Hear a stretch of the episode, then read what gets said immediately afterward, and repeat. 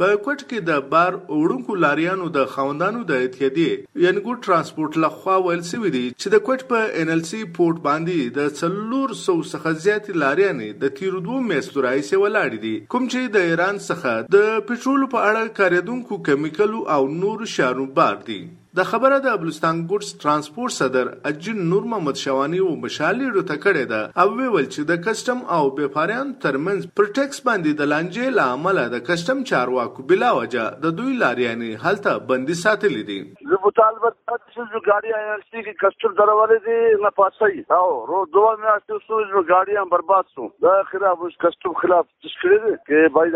ګاډي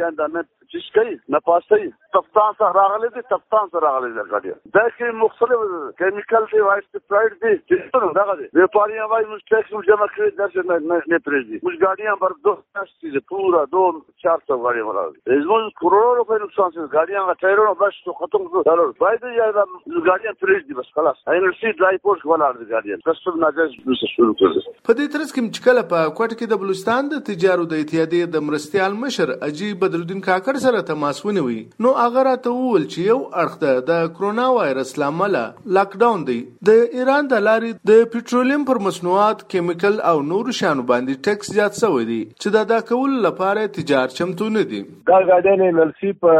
ډرای پورت چې د کوټه کې دلته ولاړ دي، دا د ایران څخه امپورټ کړی پټرول کیمیکل پکې لوړ دي دا د کسٹم یوار لیب مسله ولا لیب په وجه نه کلیر ولې بیا چې لیب مسله کلیر ولا ورته ډیوټیز په دغه مارکیټ کې چې د آیل مارکیټ کرایستوي دي چې په خوا د مال چې په 425 ډالر باندې clear the the value the اوس ټیم راولل چې دی چې 80 ډالر جوړ کړی دا او چې 80 ډالر باندې دا تقریباً د خلکو چې کوم مالونه دي چې په دا په دا ریټ دی ډیوټي ورکي امپورټر هغه د دې خپل د انویسټمنٹ 15% ریټرن ولا ملاوي په دا ګرد خلک ډیفالت کی لازمي خبره پدې کې د خلکو مالونه لوټ دي او ټرکونو علام ګرد سره پساو دي او کسٹم چې دی مسلسل خپل زیاتیان او سره کوي په دې ترڅ کې می په کوټ کې د کسٹم د چارواکو سره سره د تماس نیولو هڅه وکړه، خو بریالي نسوم البته د کسٹم یو مهم کس، د نوم د نڅرګندول پر بنسټ و مشال لیډیو ته ول چې زیاتره وخت داسې هم کیږي چې تاجر د یو شی لایسنس اخستي او راوړې بل شی وي، چې لامل دغه ډول ستونزې رامنځته کیږي.